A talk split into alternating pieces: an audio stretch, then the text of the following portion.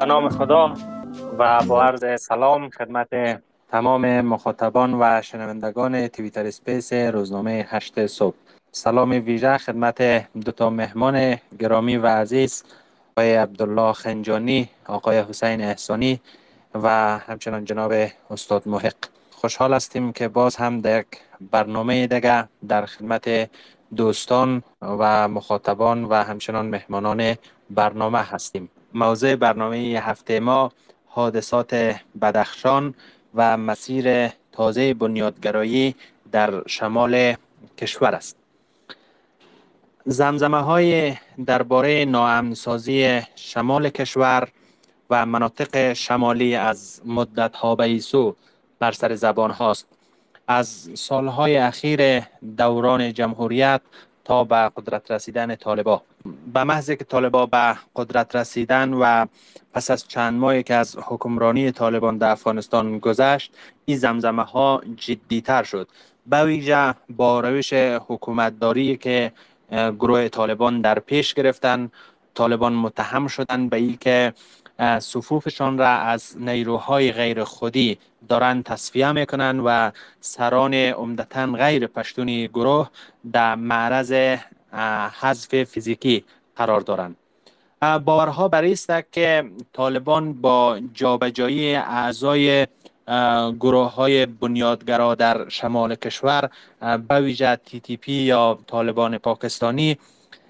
احتمال یا کوچکترین احتمال شکلگیری بستر مقاومت علیه گروه را نقطه از کشور به کلی نابود میکنند و این گروه سران غیر پشتون را مانع بر سر انجامی پروژه میدانند و لذاست که به حذف فیزیکی این چهره ها میپردازند. در این برنامه از دو تا مهمان خواهیم پرسید که دو حادثه‌ای که در جریان هفته جاری در بدخشان اتفاق افتاد، آیا ادامه حذف فیزیکی سران غیر پشتون در مناطق شمالی است و ادامه امو پروژه جابجایی ناقلین به شکلی که امو یک دستی جامعه را به لحاظ قومی از بین ببرند، آیا و سران پشتون غیر پشتون فعلا حاضر، فرماندهان غیر پشتون طالب در صفحات شمال کشور، آیا مانع بر سر راه از این پروژه هستند و طالبان به این دلیل میخواهند که اینا را به لحاظ فیزیکی حذف بکنن؟ و اینکه در کل صفحات شمال کشور مسیر تازه بنیادگرایی به کدام سمت میره؟ مهمانای ما در اسپیس، آقای عبدالله خنجانی خبرنگار و آقای حسین احسانی پژوهشگر هستند.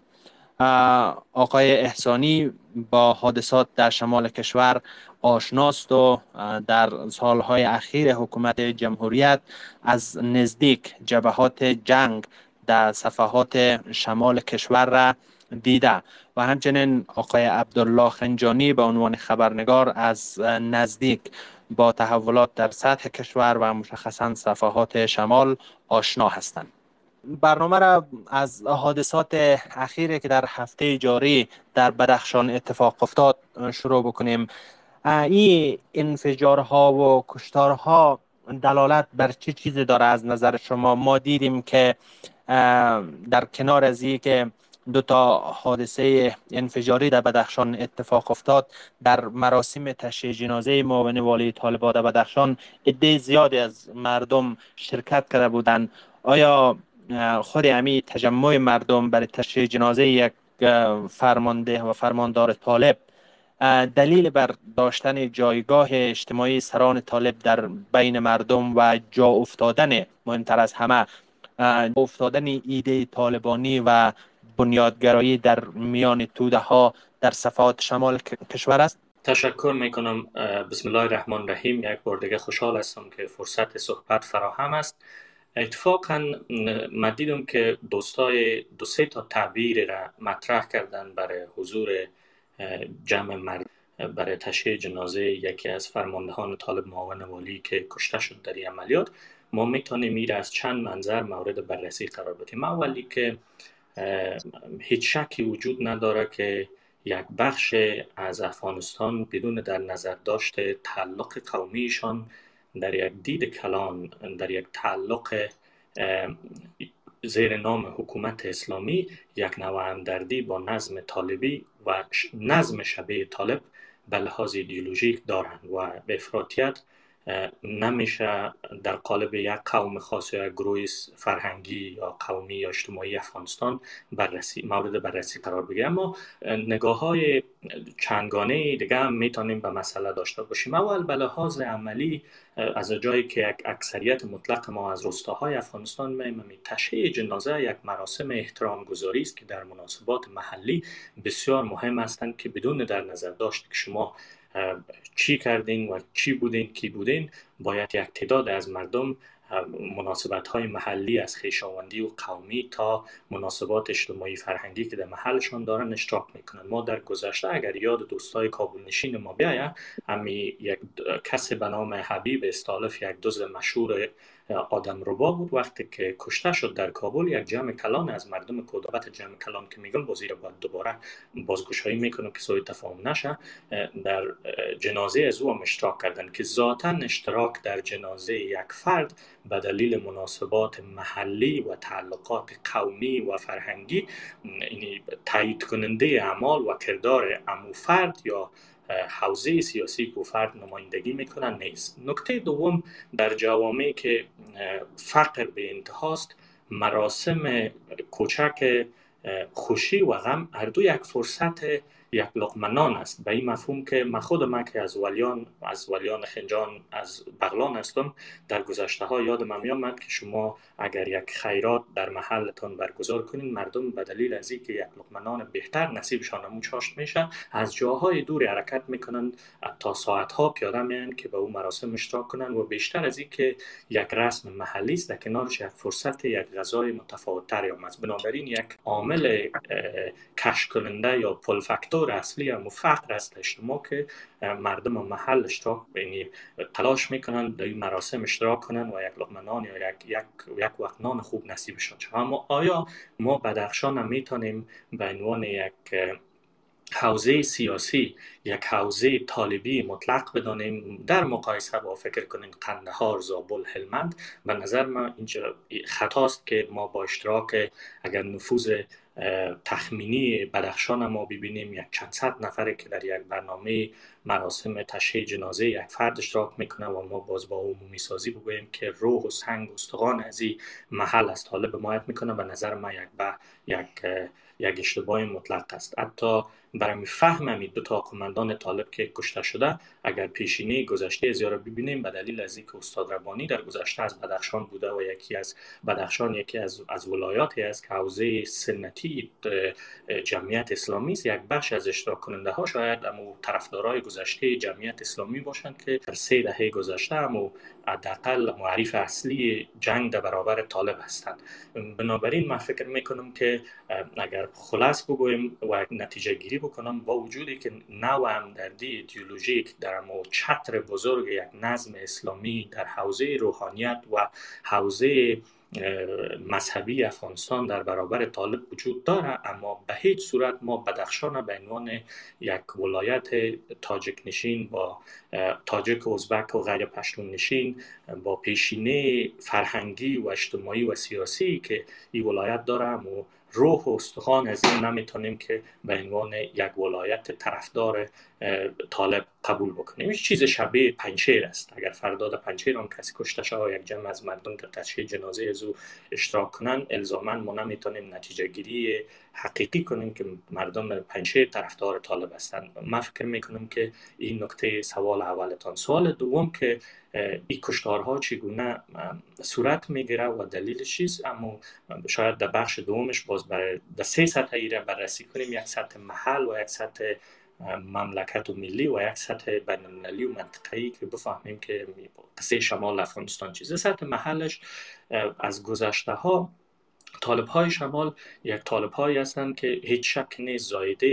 یک مکتب مشترکی هستند که طالب ها، حکومت طالبی امروز ادعای اما یک جغرافیا و یک نظم و حکومت آزادرس دارند، اما به لحاظ شکلی و به لحاظ محتوایی این طالب ها یک گروه های محلی، گروه های پیشمرگه هایی بودند که توسط استخبارات بیشتر منطقوی در چارچوب زیر بیرق طالب حذف شدند و یا اهداف تکتیکی داشتند. اهداف تکتیکی شانی بود که باید یا یک قسمت جنگ را به شمال انتقال میدادند و از شمال باید شمال افغانستان به دلایل زیاد زیر فشار می گرفتن. البته این نمیشه باید تئوری توطئه ببینیم، اما این فرصت فرصت کلانی که برای این گروه ها در گذشته به وجود آمده بود، یک دلیل اساسیش از یک آرایش نامتوازن قوت‌های امنیتی گذشته افغانستان در سراسر افغانستان بود. اگر اجازه باشه، حوصله باشه، من میرم بازگشایی کنم که اهمیت پیشمرگه ها در امو تاکتیک جنگی شورشگری طالب واضح‌تر شود. در افغانستان هشت قلوردو وجود داشت و این قلوردوها چهار قلوردوی ازی در مناطق یعنی پشتون نشین افغانستان، قندهار، هلمند، هرات و که یکش در پکتیا و لوی پکتیا قرار داشت و دو قلوردو در شمال افغانستان وجود داشت و یک قلوردوی قطعات خاص و یک قلوردوی هوایی که بیشتر در مرکز بودن و یا تلاش میکردن که به عنوان یک گروه به عنوان گروه های کمکی قلوردوهای اصلی را حمایت کنند. به دلیل از اینکه در بیست سال گذشته هم مرکز سرقلی های پسنتر اصلی شورشگری جنوب افغانستان بود، از لحاظ تشکیلات هم قلوردوها متفاوت بودند. مثلا بزرگترین تشکیل از لحاظ فرد و امکانات قلوردوی هلمند افغانستان داشت که سایزش نزدیک به بیست و پنج تا سی هزار نفر می رسید، در حالی که قلوردوی مزار یا قلوردوی به مراتب کوچکتر بود. و شما از لحاظ ساختار اداری شما در تمام نظم امنیتی افغانستان می دیدین که همتی یک دیدگاه حکم فرماست و این دیدگاه به دلیل نیاز امو جغرافی شورشگری و شورشی که وجود داشت، امریکایی‌ها را دیزاین کردند. مثلا قماندانی امنی هلمند و قندهار پانزده هزار تا بیست و پنج هزار سرباز داشت، در حالی که قماندانی امنی مزار شریف هشت هزار سرباز اما سایزش بود و یا تشکیلاتش بود. بنابراین شمال افغانستان یک کوریدور خالی بود، یک دهلیز، یک خالیگاه را در وسط و پوشش آرایش امنیتی افغانستان ایجاد کرده بود و این پیوسته این یک فضای جدی خصوصا سرکویی و کوهستانات وجود داشت که نیروهای شورشگر و تروریستی از این استفاده بکنن و پخشان. و اتفاقا چگونگی رسیدگی در مچارچوب پیارتی هم متفاوت بود. او قدرت و توانایی سرکوب که امریکایی ها، کانادایی ها و انگلیسی ها به لحاظ توانایی امنیتی که در هلمند، قندهار و زابل در جنوب افغانستان داشتند، پیارتی هایی که در شمال افغانستان بودند، بزرگترین پیارتی که در شمال افغانستان بود پیارتی یا نیروهای آلمانی بودند که نیروهای آلمانی توانایی و ظرفیت سرکوب از یا اصلا قابل مقایسه با, با, با نیروهای امریکایی، نیروهای انگلیسی و نیروهای کانادایی نبود. یا یک مثال دیگه شما فکر کنید در دایکندی نیوزیلندی ها بودند که نیوزیلندی ها اصلا یک نیروی جدی نظامی در جهان نیستند. بنابراین هم آرایش نهادهای امنیتی افغانستان و هم حضور نامتوازن سربازان بین‌المللی با, با ظرفیت سرکوب که داشتن و توجه بین‌المللی نقطه نسبت به دیگر نقطه یک خالیگاه ایجاد کرده بود و این سبب شد که تعداد نیروهای محلی سوء استفادهگر و فرصت طلب با استفاده از امی، البته نارضایتی هم که در محل به دلیل عدم حاکمیت قانون، فساد گسترده اداری، مداخلات بی‌سویه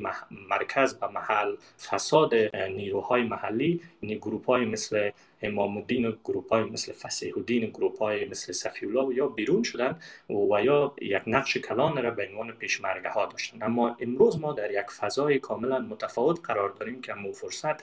یا اتفاقا مو تاریخ انقضای از این گروپ‌ها، تاریخ مصرف از یا به پایین رسیده. این استراتژی کلان باید قاعده قنمی باشه که شما نیروهای تکتیکی غیر خودی را در یک جنگ استفاده میکنین، خصوصا که وا نیروهای بومی هستند که از لحاظ ایدئولوژیک و از لحاظ تمایلات فرهنگی با شما همسان و یکسان و همسو و همزاد نیستند. باید شما در وقت تاسیس و حاکمیت تاسیس حاکمیتتان باید یارو کنار بزنین. کنار زدن از یا قاعدتا در افغانستان دو تا روش است، یا شما رو میارین سالاری در مرکز در تحت کنترل قرار میدین که فصیح الدین آدمای مثل مخدوم عالم در نمیفهمم در کماندانی امنی غزنی بخش از او استراتژی و استراتژی دوم که آدمای هوشیاری که در محلشان باقی میمونن و تلاش میکنن تا مو دسترسی دائمی خود به مردم و مو ربطشون بر مسائل از محوزه خودشان نگه داشته باشن. باز شما باید یک پروژه از بین بردنشان شروع کنین که در اینجا باز کور داعش پیدا میشه. ما امیدوار هستم، ما با حسینی صاحب چند شب پیشتر هم صحبت میکردم، حرف آخر ما ایست که هیچ شک نیست که به لحاظ تکتیکی و در لحاظ در سطح عساکر داعش با طالب خونین ترین این رویارویی های نظامی را داره، اما به لحاظ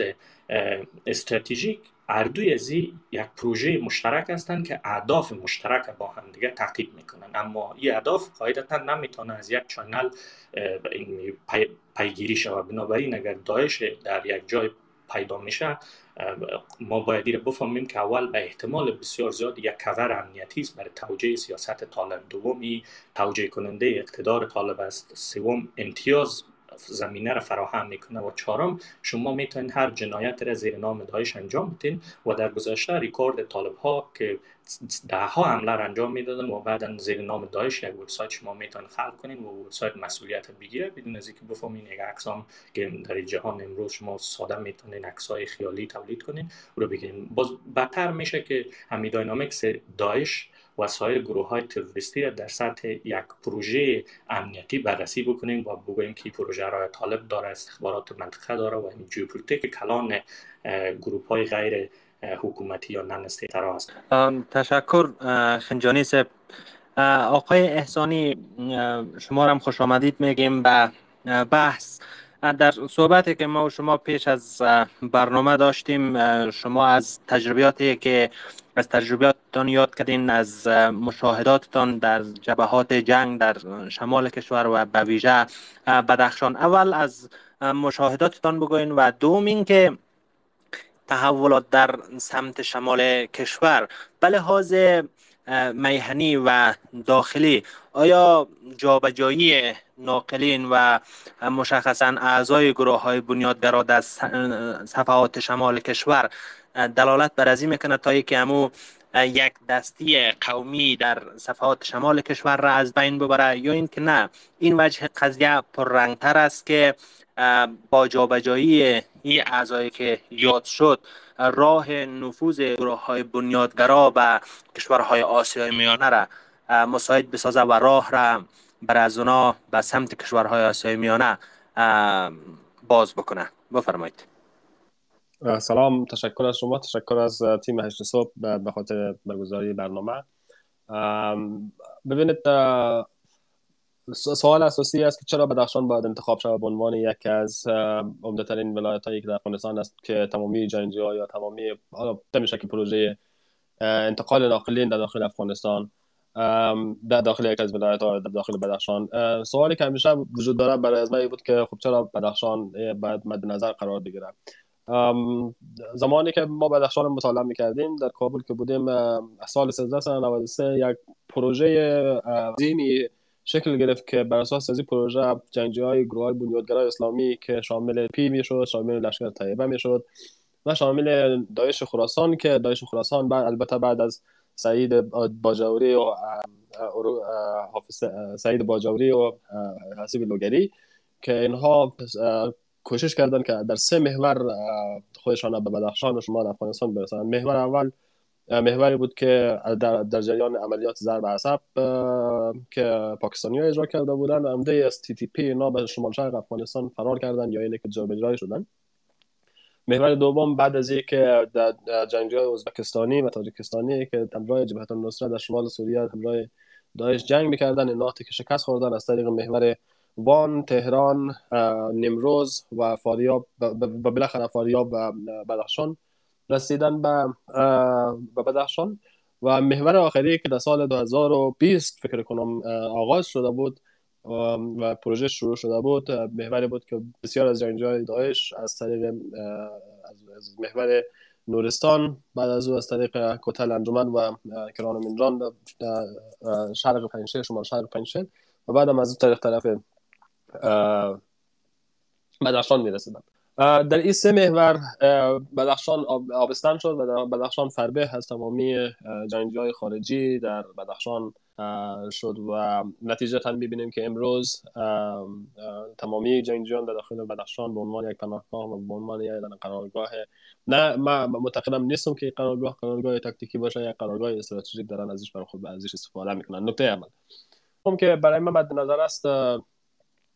شکلگیری یک اتحادی که حالا ما اون زمان در سال سیزده نود و نه که به دره خستک رفته بودم برای مشاهده وضعیت روی زمین و اینکه چگونه می گروه‌های بنیادگرایی که از سه از سه محور جمع شدن با هم دیگه در حال مبارزه هستند علیه دولت افغانستان. من اون زمان یک مقاله را نوشته کردم و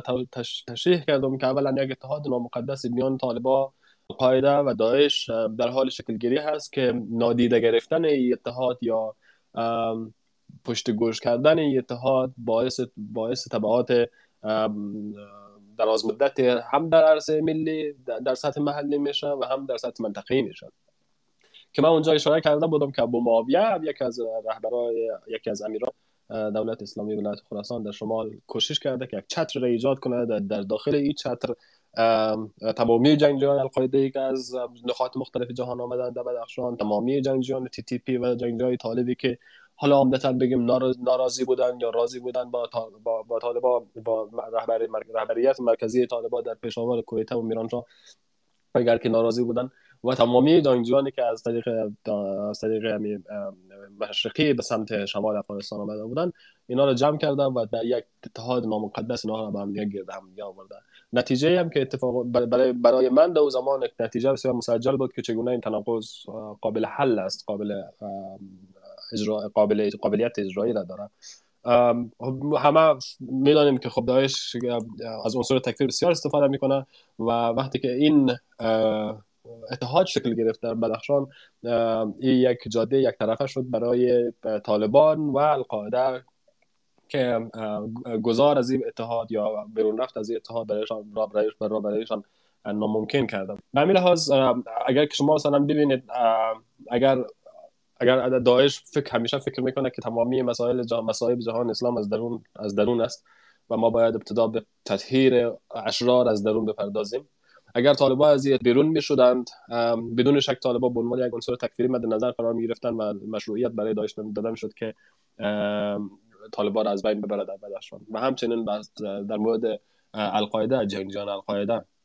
که از سوریه آمده بودن در بدخشان جایگزین شده بودن، عمده از اینا یا تی تی پی جنگجوی تاجیکستانی بودن یا ای تی آی ام بودن یا آی ام یو بودن. همه اینها در جرگه داعش رفتن با وجود تناقضات ایدئولوژیکشان، با وجود از یک از لحاظ ایدئولوژیک با هم دیگر در یک همس... در یک همسویی نبودن و یک از القاعده معتقد است که باید ما دشمن دور یعنی آمریکا مد نظر بگیریم، ولی خب وقتی که ما ماهیت جنگ ابو محمد جولانی و جولانی را در شمال سوریه می‌بینیم با ابو بکر بغدادی، هم برای همین اساس بود که ابو بکر جولانی و القاعده با القاعده با دولت اسلامی در سوریه بیعت نکرد و منازعه هم از همونجا شد. و همین هراس بود، همین هراس بنیادین بود که تمامی جنگجویان القاعده با توجه به تناقضات ایدئولوژیک وقتی که با ابو معاویه بیعت کردن، حقانی ها کوشش میکنن که ایمن الظواهری را داخل کابل بیارن که حداقل مشروعیت را بگیره از جنگجویان، مشروعیت همین بیعت را از جنگجویان القاعده بگیره که تا او او بدنه داعش در شمال فربه نشود. این یک بخش ماجرا هست که از یک سو میشود دید. ما در همون زمان هم در سال نود و نه هشدار داده بودم که این میتواند بدخشان را به عنوان یکی از هسته های اصلی خلافت یا هسته های اساس های منطقه‌ای و بین‌المللی تبدیل کنم. و همچنین در مورد اتحاد نامقدسی هم که شکل گرفته تشریح کرده بودم که در در نهایت زخم ناسوری که در در درون از این اتحاد هست سر بلند میکنه و این زخم لاجرم باز میشه و تناقضات رفتاری و ایدئولوژیک را ما در آخر روز شاهد خواهیم بود بین بین داعش بین داعش بین طالب و بین القاعده در در در بدخشان. این نقطه اول که در گذشته بود. در لایه دومی که بعد از سقوط انجام شد، باز هم بدخشان رو به نسیان رفت، کسی بهش توجه نکرد. بدخشان با استفاده با, با توجه به اینی که موقعیت ژئواستراتژیک داره، موقعیت از لحاظ اقتصادی بسیار بسیار ولایت بسیار ثروتمندی است، از لحاظ منابع مدنی. به صورت مثال ما اگر بگویم یافته‌های گلوبال ویتنس نشان میداد که فقط در یک سال درآمد گروه طالبان از معدن یک معدن خرد در بدخشان برابر بود با کل عواید دولت افغانستان در که در بخش معدن کار میکرد، که باز باز اگر که این را ببینیم که اگر در معادن دیگر اینها سرمایه گذاری کرده بودن چه اتفاق می افتاد. از لحاظ از لحاظ ترکیب جمعیتی هم یک ولایت بسیار جذاب است و همچنین از لحاظ حالا خنجانی صاحب پیشتر توضیح دادن. با ما در مورد واقعیت باید صحبت کنیم، نمیتوانیم که از واقعیت هم چشم پوشی کنیم. در مورد اون میزان از جذابیت ایدئولوژی اسلام سیاسی یا سلفی جهادی که در بین عامه مردم جذابیت داره، این مسئله هم باعث شده بود که این این ولایت به عنوان یک ولایت جذاب برای همه گروه ها مد نظر قرار بگیرن. جنبندی که از در در از این وضعیت میتونیم فعلا بگیریم این است که به فکر از ما بدخشان تبدیل شده است به یک دانه، حالا من نمیخوایم بگم پروژه وزیرستان سازی تا حدی را، چون به خاطر از یک حتی اگر پروژه وزیرستان سازی باشه این یک یک نوع از از از دید ما یک نوع خطای فکری است که ما بگیم که ترکیب جمعیتی در حال تغییر است. بله، در کنار ترکیب جمعیتی باید یک نقطه عاملیت مذهب رو هم مد نظر بگیریم که مسئله فقط مسئله قومی نیست. یعنی مثلا شما اگر میخواین مسئله هویتی رو داخل بدخشان بحث کنید، بدخشانی که الان درگیر مسئله تروریسم است، درگیر مسئله بنیادگرایی هست، در نهایت امر من فکر میکنم که عاملیت مذهب اینجا فراموش شده. به عنوان مثال همه جنگجویان تی تی پی در در در حواشی کارل قشتپه مثلا قرار نیست جای به جای شده، بلکه تعهدات مثلا شبکه حقانی به برخی از گروه‌های اسلامگرا در شمال داده بود او هم عملی شود. یک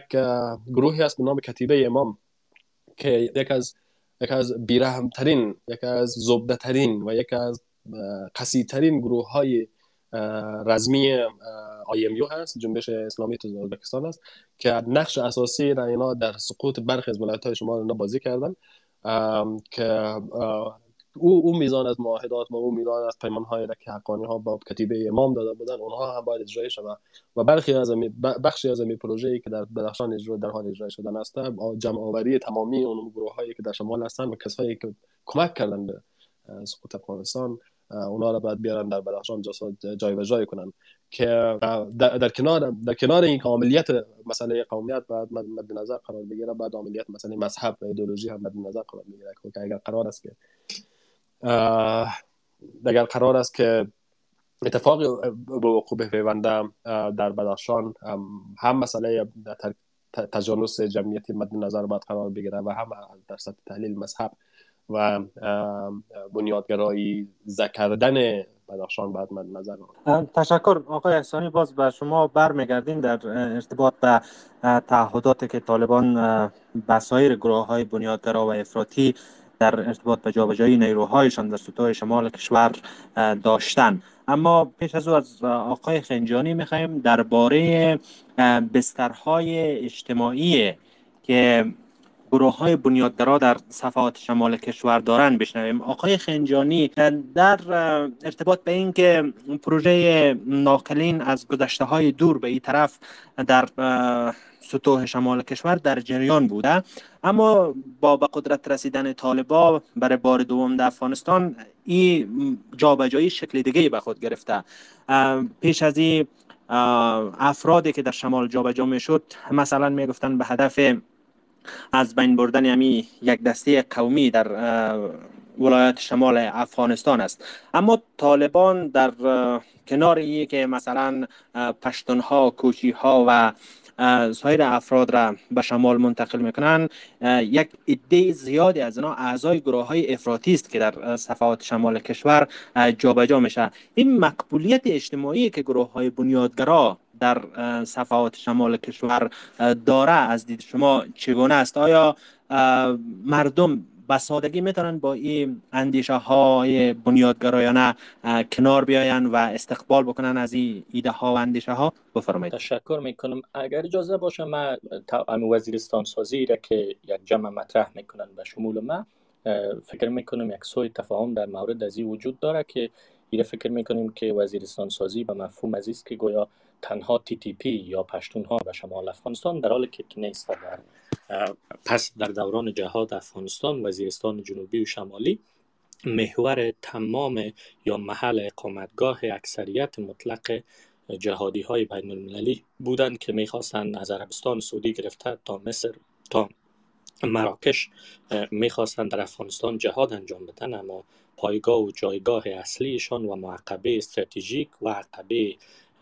برگشتشان در صورت فشار وزیرستان شمالی و جنوبی بود. بنابراین وقتی که از وزیرستان سازی شمال سخن گفته میشه، به هیچ صورت ای به مفهوم از این نیست که تی تی پی به شمال افغانستان تنها انتقال داده میشه و یا گروه هایی که تعلق قومی مشترک با طالب دارن به شمال افغانستان انتقال داده میشه. این ما در توییت اولی که بحث مطرح کردیم برای وزیرستان سازی شمال افغانستان حداقل سه تا شاخص مد نظر گرفتیم. شاخص اولی است که شما موئلیت غیر خودی محلی که یک اقتدار دارن و فکر میکنن در پیروز نه تنها که شراکت داشتین بلکه آل باید صاحب امتیاز شود، شما باید یاره از میان بردارین. بحث دوم از این جابجایی گروپ‌های تروریستی بین‌المللی در منطقه به شمول تی تی پی است که ما تنایی توافق تی تی پی را به دلیل از اینکه منابع پاکستانی را مطرح میکنن فهمیدیم، در حالی که این ائتلاف نانوشته از گذشته بین طالب و این گروه ها وجود دارن. و سوم پروسه‌ای که کمتر به او پرداخته میشه مدرسه سازی است شمال افغانستان، که چیزی که احسانی صاحب بزرگوارم پیشتر فرمودن اما روند افراطی تشدید افراطیت است به شمال افغانستان که شبیه از این پروژه در گذشته در وزیرستان شمالی و وزیرستان جنوبی یعنی واقع شد. حالا اگه پس بر بگردیم به جابجایی ناقلین و ای که گروپ‌های توریستی چرا علاقمند شمال افغانستان هستند، اول ما یاد ما باشه که پروژه های امنیتی که دیزاین میشن معمولا شما برای اجرا کنندگان از این پروژه ها باید یک امتیاز قائل شوید، یک امتیاز او به انگلیسی که انگیزه برش بدین، انسنتیوایزش کنین، یعنی یک یک انگیزه یا یک یک دلیل مطرح کنین که پروژه امنیتی را به شما تطبیق بکنن. همین جابجایی را که عبدالرحمن خان در گذشته افغانستان انجام داد، اتفاقا حال ما با دسترسی بیشتر به منابع کلان میتونیم بسیار به سادگی منابع روسی را مثل به اتحاد جماهیر شوروی اگه دوستای ما بخواین مطالعه کنن، حال بر گردن که باز شده شما میتونین پیدا کنین ببینین در اون موقع اتحاد جماهیر شوروی از این سیاست عبدالرحمن خان به شدت حمایت کرد و هدف کلام هم می بود که احساس میکرد که باید آسیای میانه که در حال روسی سازی شدن پروسه روسی سازیش جریان داشت باید یا از امو یک عقبه اجتماعی فرهنگی خود جدا شوند. بنابراین این جابجایی پشتونها در شمال افغانستان نه تنها که یک مسئله برای عبدالرحمن خان یک مسئله سیاسی و قومی بود برای تحکیم اقتدار ملی خودش و سرکوب و دادن حکومتداری محلی، هم چیزی که امروز طالب انجام میده، همزمان یک پروژه کلان بود که اتحاد جماهیر شوروی به خاطر بیریشه ساختن جمهوری‌های کوچک آسیای میانه در اون موقع ازش حمایت میکرد. امروز هم اگه ما این پروسه را دوباره میبینیم که آغاز شده، یاد ما باشه که پروسه یک پروسه مطلق ملی و در اختیار طالب هم نیست، ای, ای از یک بخش از اتفاقا یک بخش کلان طالب اصلا نمیفهمه چی میکنه و مکلان تیناش هیچ نمیفهمن و سرگرم یک نظم اسلامی و نمیفهم پیروزی و گپاس، یک تعدادشان که میفهمن عاملین از این پروژه هستند، شاید خودشان هم اما دسترسی و منافع فوری مستقیم در اون محله نداشته باشند. امروز چیزی که در شمال افغانستان واقع میشه اما ریشش در دو سه تا مورد کلانتر است که باید بازگشایی شود. استاد بزرگوار استاد محقق تشریف دارن در این بحث، ما معذرت میخوام استاد محقق که هم نام شما از پیش من اشتباه شد و پیشتر احسانی صاحب و حسینی صاحب گفتیم از دو بزرگوار. اسلام سیاسی اسلام دی پس از شکست داعش حکومت داعش در سوریه و عراق که یک ابتکار یا یک در یک ائتلاف شرقی صورت گرفت فاقد یک جغرافیا شدن. این برگشت طالب بر افغانستان یک برگشت یک امتیاز تنها طالب نیست، یک امتیاز به تمام تروریست‌های بین‌المللی است که یا صاحب فاقد یک سرزمین شده بودند. حالا اما محل که یا باید برمیگشتن و برگشتن و در حال برگشتن هستند یک بخش زیر باید مسئولیت پاکستان میگرفت که دیگه پاکستان نمیتونه به عنوان چالش هایی که داره در داخل کشورش از این پروژه افراطیت بین المللی به عنوان یک ابزار سیاست خارجی خود ادامه بده. دلیل کلانش است که یک دلیل کلان استراتژیکش است که در منطقه متلفین محلی مثل چین، مثل ایران، مثل روسیه که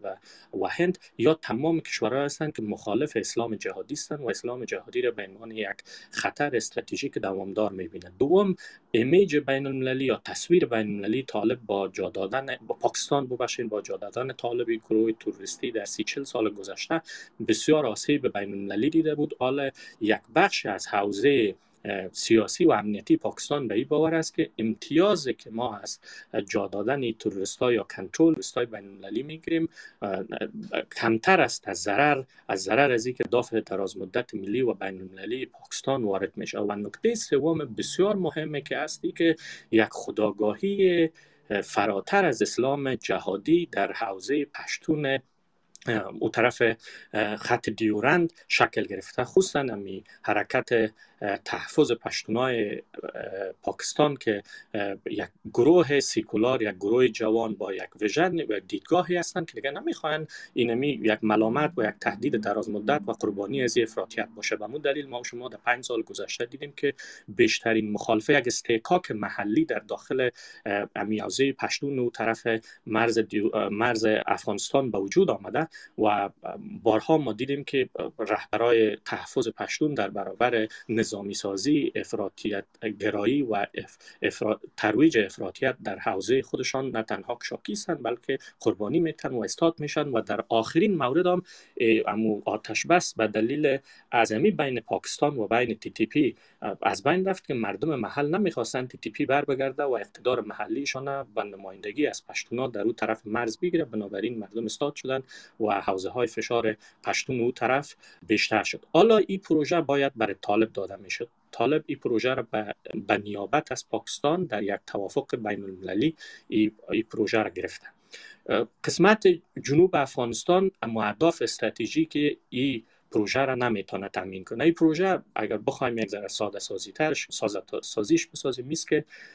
افغانستان متاسفانه در یک شرایط رسیده که همین مشت بسته ما در بیست سال گذشته پیش جامعه جهانی باز شد. اگر ما در یک بحث عمیق جهانی داخل شویم هیچ نوع اعتبار ارزشی، اخلاقی و انسانی و ساختاری بر جامعه بین المللی نداریم. جامعه بین المللی از شرقی تا غربیش، از مسلمان تا کافرش به این باور است که اینمی افغانستان به عنوان یک کشور نمیتونه صاحب یک حکومت شود. من به یاد دارم خلیلزاد در یکی از نشست‌ها برای رهبرای سیاسی گفت گفت که من رفتم بن سلمان در عربستان سعودی دیدم. گفت بن سلمان مرا گفت که تجربه تاریخی عربستان سعودی با الیت با با نخبگان سیاسی افغانستان ثابت میکنه که مردم توانایی سازش، همکاری، گفتگو و کار با یکدیگر ندارن. امریکا ناحق انرژی و پول و هزینه خود مصرف نمی، مردم ابداً به صلح باور ندارن و نمیتونن متمایز با همدیگر زندگی بکنن. این یک البته یک روایت بین‌المللی است. حالا هم این نتیجه بین‌المللی شده که افغانستان نباید یک استیت باشه، یک نان استیت اکثر یک ثبات یا یک حکومت یک یک گروه غیر حکومتی باید یک ثبات نسبی را ایجاد کنه و یک نقش ژئوپلیتیکی بازی کنه. این نقش ژئوپلیتیکی این چتر بزرگ شده بر تمام نیروهای افراطی اسلامیست‌های جهادی منطقوی و اسلامیست‌های جهادی و منطقوی باید با چهار پنج دلیل که به سوال اصلی شما برمیگرده باید به مو جغرافیای خود نزدیک شوند. اولین دلیلش است که از لحاظ جغرافیا در داخل افغانستان شمال افغانستان حاصلخیزتر.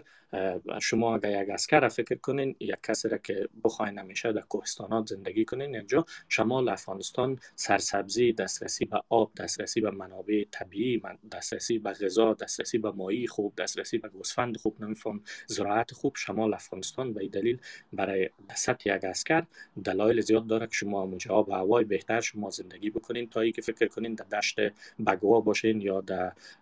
بخواین شما در گرمسیر زندگی کنین یا در لشکرگاه زندگی کنین یا در روزگان زندگی کنین. یک دلیل اموساده محلیش است. دلیل دومش که همون رقم که دوستا گفتن در یک ادعای بین‌المللی راسفکنای بین‌المللی تمامشان ادعا دارن که جهاد از یا به خاطر رهایی تمام کره زمین است و هدف اصلیشان باید از کشورهای خودشان آغاز شود یا به لحاظ استراتژیک باید در نزدیکترین نقطه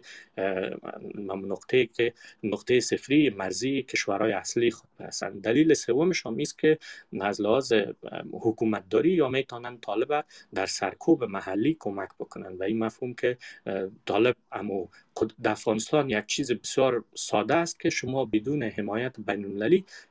منابع داخلی برای سرکوب ندارین. یعنی از صبح تا شام هم که اگر دل شما شود شما اگر حکومت مرکزی مقتدر رو نمیفهمیم توهم کلی که در خرد جمعی یک بخش از افغانستان وجود داره شما فکر کنین ایجاد کنین شما نمیتونین، چون افغانستان ذاتاً این پتانسیل نداره. شما نیروی یک میلیونی ایجاد کردن نمیتونین که برین تمام افغانستان رو تسخیر کنین، تمام افغانستان اطاعت از شما کنه و شما دلیلش هم که در افغانستان دیکتاتوری ها معمولا به حمایت بین المللی شکل میگیره. از دوران عبدالرحمن خان که انگلیس ها پول داده تا دوران کمونیست ها، مجاهدین، طالب،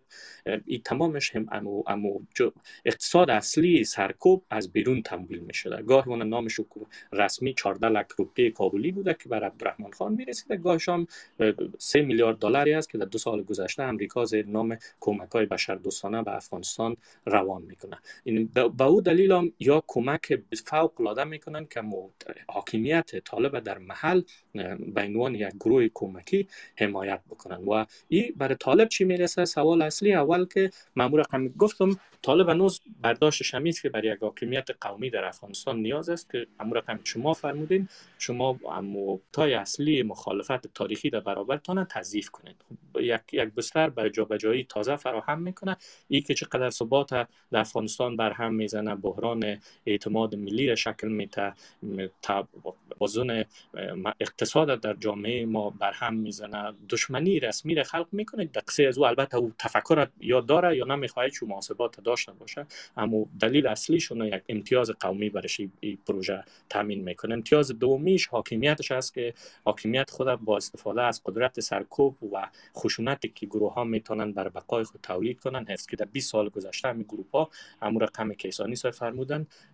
به شدت از طالب بیشتر میجنگیدن و دلیل اصلیش هم بود که هم ایدئولوژی داشتن و هم منافع بقای خودشان بود. و دلیل سوم هم است باز شما اگر بتانین در دراز مدت که من شک دارم که به نیابت از پاکستان اگر طالب بتانه سب کانترکت یا قرارداد دومی نیروهای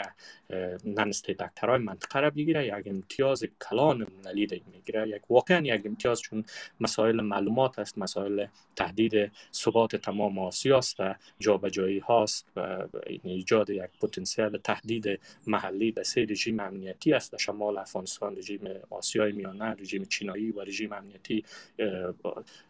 خاورمیانه که از ایران شروع شود. این فکر میکنم که طالب با می پروژه احساس میکنه که از یک طرف یک حق پاکستان ادا میکنه یک با وزیرستان سازی شمال افغانستان، از طرف دیگر اما سیاست کنترل و کانتینمنت کنترل اند کانتینمنت استراتژی را که شما گروه های دیگر را نکنین، یک همزیستی تاکتیکی باشون ایجاد میکنین که شما را در حکومت داری و منافعتان کمک کنه. میره امتیاز قومی تان هم میگیرین، حاکمیت تان هم تحکیم میباشه و در دراز مدت شما اون حمایت بین‌المللی را نصیب میشین. اما باز میشه سر نتیجه گیری از اینکه آیا طالب بلا ساختاری میتوانایی را داره، آیسای تجربه کانتینمنت اند کنترلش بالای گروه‌های افراطی چگونه بوده، آینده افغانستان چی میشه، یک سوالی است که باید عوامل زیاد بررسی کنیم. تشکر میکنم. آقای احسانی، آقای خنجانی هم اشارات ضمنی به این مسئله داشتن که شمال یک سری جذابیت‌های خاصی برای گروه‌های بنیادگرا و افراطی داره. از دید شما این مقبولیت ها برای گروه های افراطی در سطح شمال کشور چه هست؟ نفوذ به آسیای میانه است، اما نظم جهانی را که یا کنترل جهانی را که گروه های افراطی در ذهن دارن این باعث میشه که بیشتر مرغوب تر شود ولایت شمالی به از اینا تا این حدی که مثلا در قراردادهای کلانی که اینا در بین خود دارن و تعهدات که اینا در بین خود دارن، مثلا شبکه حقانی یا طالب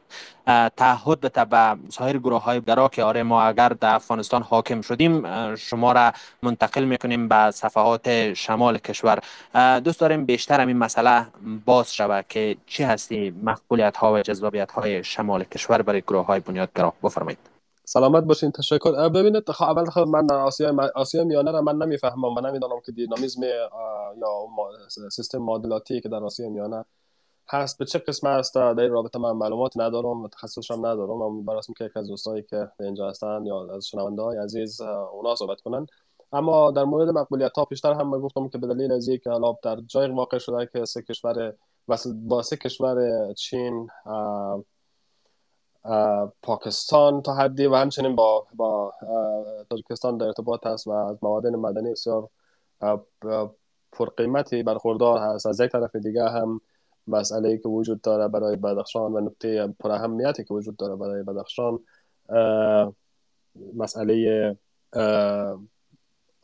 موقعیت سرخوجه‌ایشی و موقعیت ژئواستراتژیکش است، به خاطر ازی که کوه‌هایی که داره بدخشان از لحاظ جغرافیایی این امکان را برای گروه‌های جهادی یا گروه‌های اسلام‌گرا میده که به عنوان یک پناهگاه بسیار خوب ازش استفاده کنند، پناهگاهی که نیروهای دولتی یا نیروهای رسمی یا نیروهای که متعارف هستند نمیتوانند به این پناهگاه‌ها دست پیدا کنند و بهترین مکان است برای برای جایبجایی جا جابجا شدن، در کنار مسائل دیگری که آقای خنجانی پیشتر مطرح کردن. اما من پیشتر هم گفته بودم که اگر بشود من در این و در این کوتاه فرصت یک با توجه به عموم معلوماتی که هفته‌وار من میتوانم، یعنی معلوماتی که برای من میرسه از وضعیت روی زمین، تقریبا بگویم که چه اتفاقی در حال وقوع هست فعلا. میبینید ساده نکته بسیار ساده یا مسئله بسیار ساده اشی است که یک منازعه را میان ما میان طالبان غیر پشتون و طالبان پشتون در حال مشاهده هستیم و طالبان غیر پشتونی که در قامت نیروهای جهادی در کنار طالبان ایستادن و به سقوط ولایت‌ها کمک کردن در شمال، خصوص در شمال کشور، اینها در حال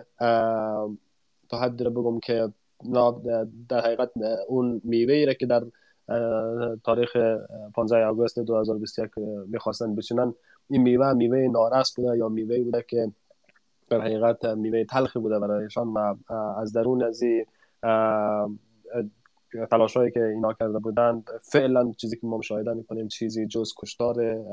فرمانده ها و کشتار کسایی که در کنار طالبان بودن شاهد نیستیم. من فکر میکنم که در در حالت فعلی و در حالت آینده بسیار نزدیک دو سناریو قابل احتمال است، با توجه به اینه که ما متغیرهای مختلفی را داریم روی زمین، متغیر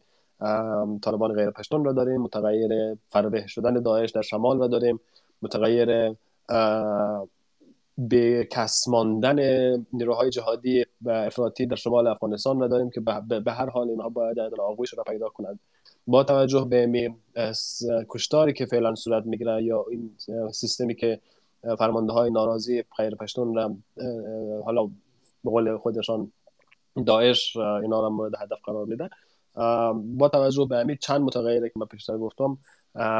یک نکته برای من بسیار واضح هست که لاجرم و در آخر روز من دور نمیبینم که طالبان غیر پشتون هیچ آغوش را بجز آغوش داعش پیدا نکنند، هم به خاطر مسئولیت و هم به خاطر انتقام گیری. و اون فکر من اون روز هم دیست، چون که من فکر میکنم که فعلا برخی از فرماندهای تاکتیکی صلاح الدین به ابو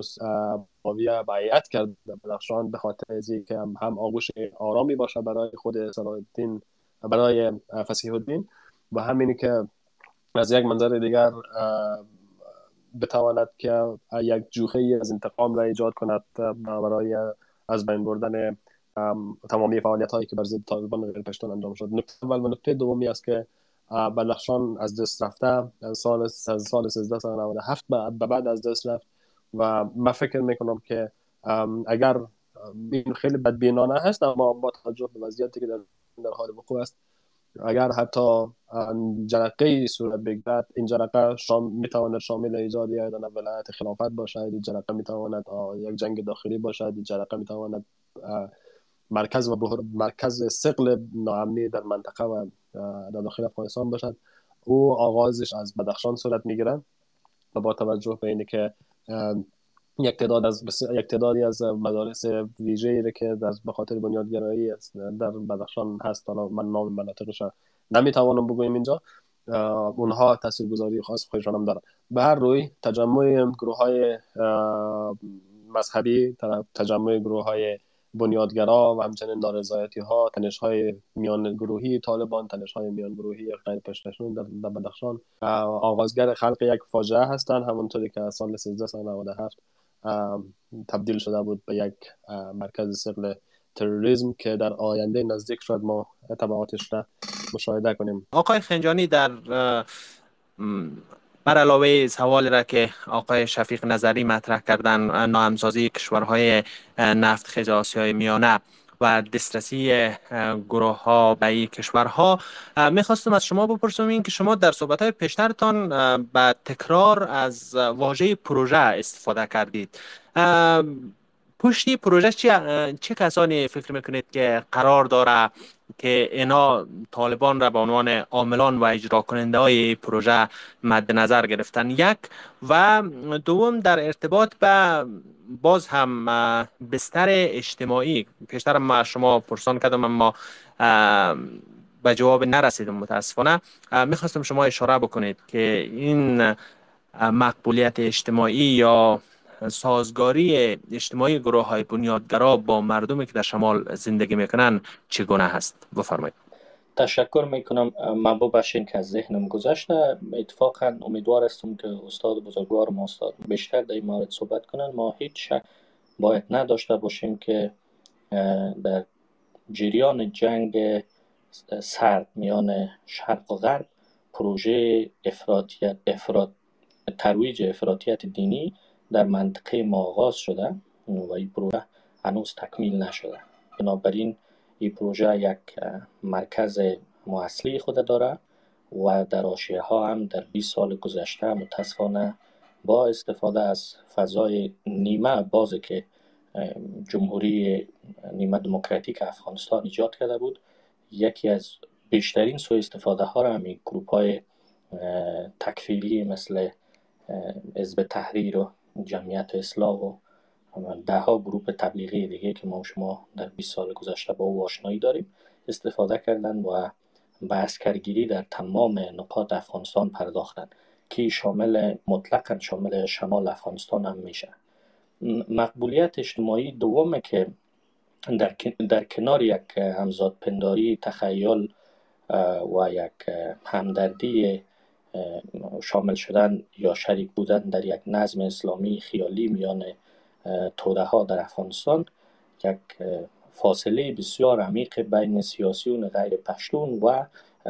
ایش هم بود، به این مفهوم که هیچ یک از رهبرای سیاسی غیر پشتون افغانستان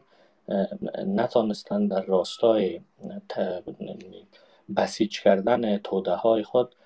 روی یک نظم و تفکر، روایت و دیدگاه جدید نه سرمایه گذاری کردن و نه کامیابی داشتن. بنابراین این حوزه متاسفانه یک حوزه فوق العاده، یک محیط قابل استفاده و آماده برای گروه های افراطی دینی بودند که یک نوع خود یک نوع خود بیگانگی در برابر نظم سیاسی بیست سال گذشته هم به لحاظ سیاسی، اشتراک در بروکراسی، حضور در امون تفکر که در حال شکل گیری بود و دسترسیشان به منابع، خصوصا به فرصت‌های اقتصادی یا فکر یک دیدگاه کلان در شمال افغانستان به وجود آورد، به ویژه در تاجیک ها و ازبک های افغانستان که شاید اسلام سیاسی، یک نظم اسلامی بتانه بر از یا بهتر باشه، اگر حداقل دنیایشان خوب نمیشه و محکوم هستند به بدبختی، دنیای آیندهشان یا پس از مرگشان تضمین میشه. اما اگه ما بگوییم که آیا اسلام جهادی در بین تاجیک ها و ازبک ها بر یک گروه منسجم سیاسی که بتانند اقتدار بگیرند در افغانستان و به عنوان یک نیروی متوازن کننده گروه های افراطی محافظه کار قبیله‌ای پشتون باشند، در او حد من اونجا هست که باز به شدت شک دارم و امی در حال حاضر ما میبینیم که این حوزه نه تنها که اون منفعت خیالی را که میکرد که با آمدن حکومت اسلامی طالب نصیبشان میشه، برخلاف با دو تهدید بسیار جدی رو بروستن، هم سطح اشتراک و توقعی که دارن هم حکومت طالبی نمیتونه او را تضمین بکنه و از طرف دیگر یک تعداد زیاد از این افراطی ها در شمال افغانستان زیر نام داعش به شدت زیر کنترل و نظارت استخبارات طالبان هستند که سبب یک خود بیگانگی و یک ترس و یک نوع دوری شکل گرفته. من یک مثالش براتون میگم. در حکومت گذشته دوران اول طالب یک کس یک قومندان به نام مولای غیاس از بغلان بود، برادر از این مولای سلام نام داشت، یکی قومندان فرقه بود و برادر دوم وزیر زراعت طالبان در دوران اول بود. پس از پیروزی دور دوم طالب مولای غیاس آمد به کابل و رفت وزارت زراعت گرفت، یعنی اشغال کرد، تصرف کرد. با این دیدگاه گویا در گذشته در حکومت بود و در بیست سال هم با طالب ها بیرون از افغانستان بود. در تعیناتی که طالب ها اعلان کردن برازی گفتن که ملا حبت الله، در حال که تعینات خال ما شما میفهمیم که فیض امید انجام داد، اما برازو گفته شد که گویا ملا حبت الله می فرمان تو روان نکرده، خودت برو قندهار و در قندهار حکم طبیعی. ای در راه قندهار میرفت، در یک موتر یه حادثه شد و یه آدم، من فکر میکنم آخرین اطلاعی که من داشتم دو ماه پیش، یک چیز بین مرده و زنده در یک شفاخانه در قطر در اونجا بستری بود که نه زنده نگه داشته میشه و نه میگذارن که یک بمیره. یعنی یک تعداد از این طالب های غیر پشتون با حوادث عجیب و غریب روبرو هستند که هم یک بخش دیگه از یا به کراچی پاکستان فرار کردن، نه مخدوم عالم و یک گروه از یا میخواستن که از افغانستان بیخی خارج شوند به خاطر بقایشان، اما زیر فشار استخبارات پاکستان دوباره برگشتن و نتونستن به ادامه پیدا کنند. بنابراین ما اگر نمو تصویر کلام ببینیم، یک نوع همدردی و مقبولیت محلی برای ایجاد یک نظم اسلامی وجود دارد در میان توده ها، اما آیا این به یک قوام شبیه یا در مقایسه با پشتون ها در میان تاجیک ها و ازبک ها هست که بتانه انسجام پیدا کنه و خصوصا در قالب یک تفکر سیاسی قبیله‌ای محافظه‌کارانه بتانه به یک نیروی که بیا افغانستان تسخیر کنه مبدل شود؟ من واضحا به شدت شک دارم و فکر میکنم که ممکن نیست و این هنوز امو بستر فراهم نیست. امو دلیل مدرسه سازی بیشتر در شمال افغانستان صورت میگیره. بر اساس آخرین آمار نزدیک به سیصد مدرسه تنها در تخار ایجاد شدن رقمی در نقاط مختلف افغانستان و به ویژه شمال افغانستان. سوال دومه که دوست ما فرمودن، اما یک چیزی را که در افغانستان ما فکر میکنیم یک سوء تفاهم است، است که ما احساس کنیم که پروژه های امنیتی بر مبنای یک اخلاق است، بر یک مبنای یک ارزش است، یا بر مبنای یک نمیفهم یک دغدغه یا نگرانی عمیق انسانی است، در حالی که واقعیتش است هیچ کشوری در جهان هیچ نوع ارزش را برش اهمیت نداره جزی که او ارزش بتونه منافع امنیتی و منافع سیاسی اقتصادی و کشور تامین بکنه. شما امروز هم تصویر کلانتر شد یک تراژدی به مراتب بزرگتر ما اگر بخوایم عمیق‌تر ببینیم به لحاظ سوسیو اکونومی یا اقتصاد اجتماع محل در اوکراین میبینیم که اوکراین چگونه مثل ما مجبور است که سلاح بگیره و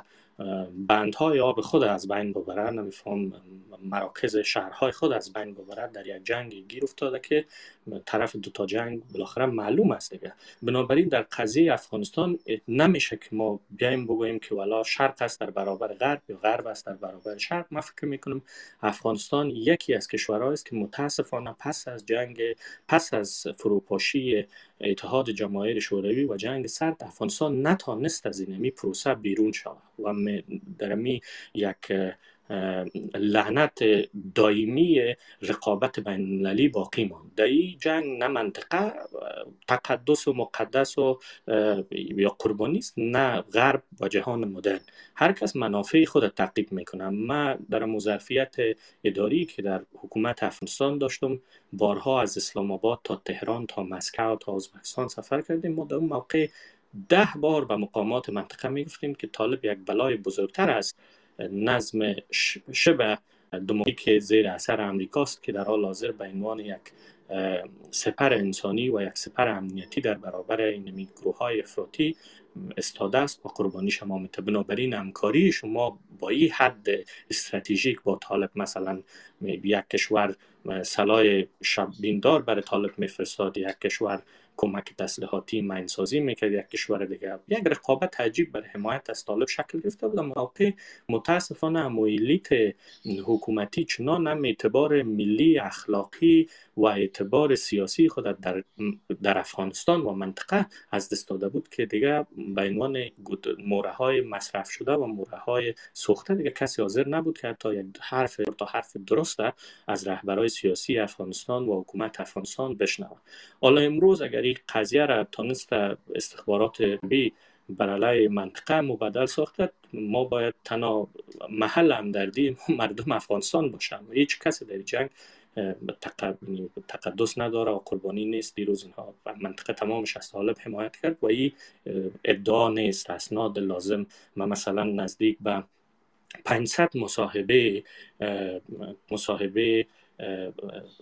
سربازای داعش که در امنیت ملی افغانستان دستگیر شده بودند و همهشان مورد تحقیق قرار گرفته بود به دلیل که تلای امنیتی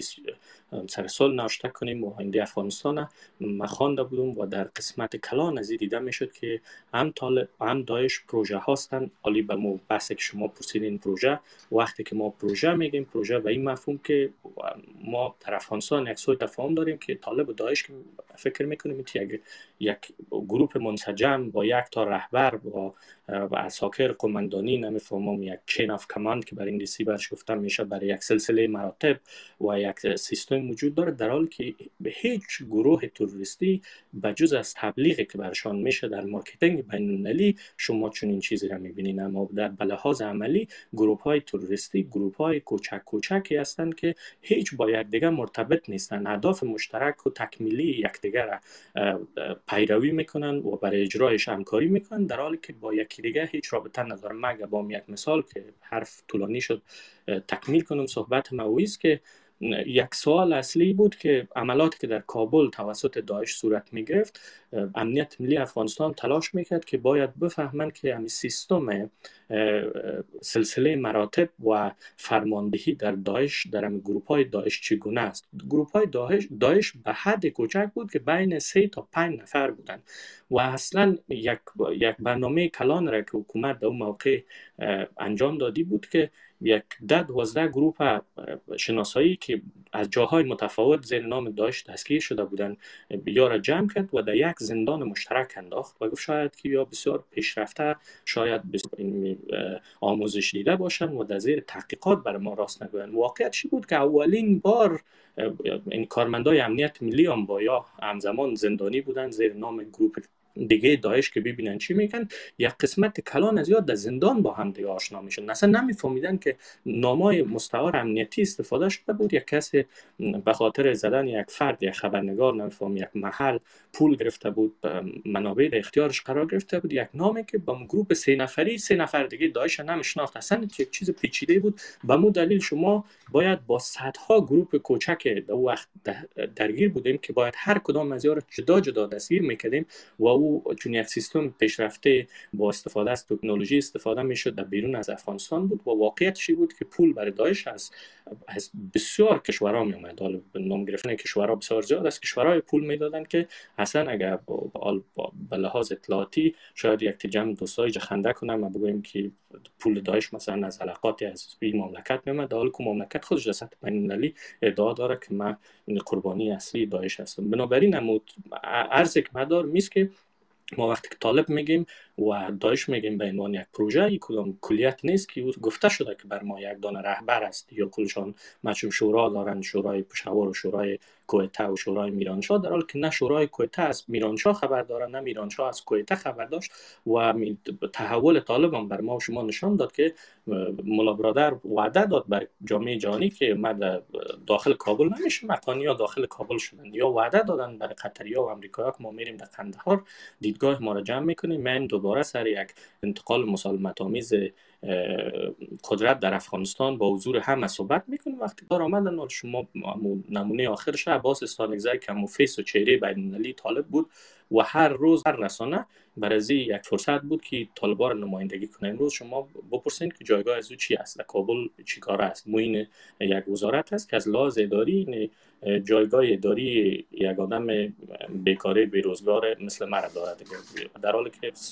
یک دو سال پیش در تحریک طالبان به عنوان بزرگترین چهره بود که طالبان را در منطقه و در جهان نمایندگی میکرد. تشکر میکنم. هدف من امیدوار هستم توضیح داده باشم.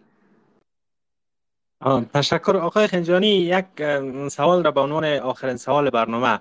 میخواستم از شما بپرسم، بعد میریم سراغ صحبت های استاد محق و جنبندی برنامه.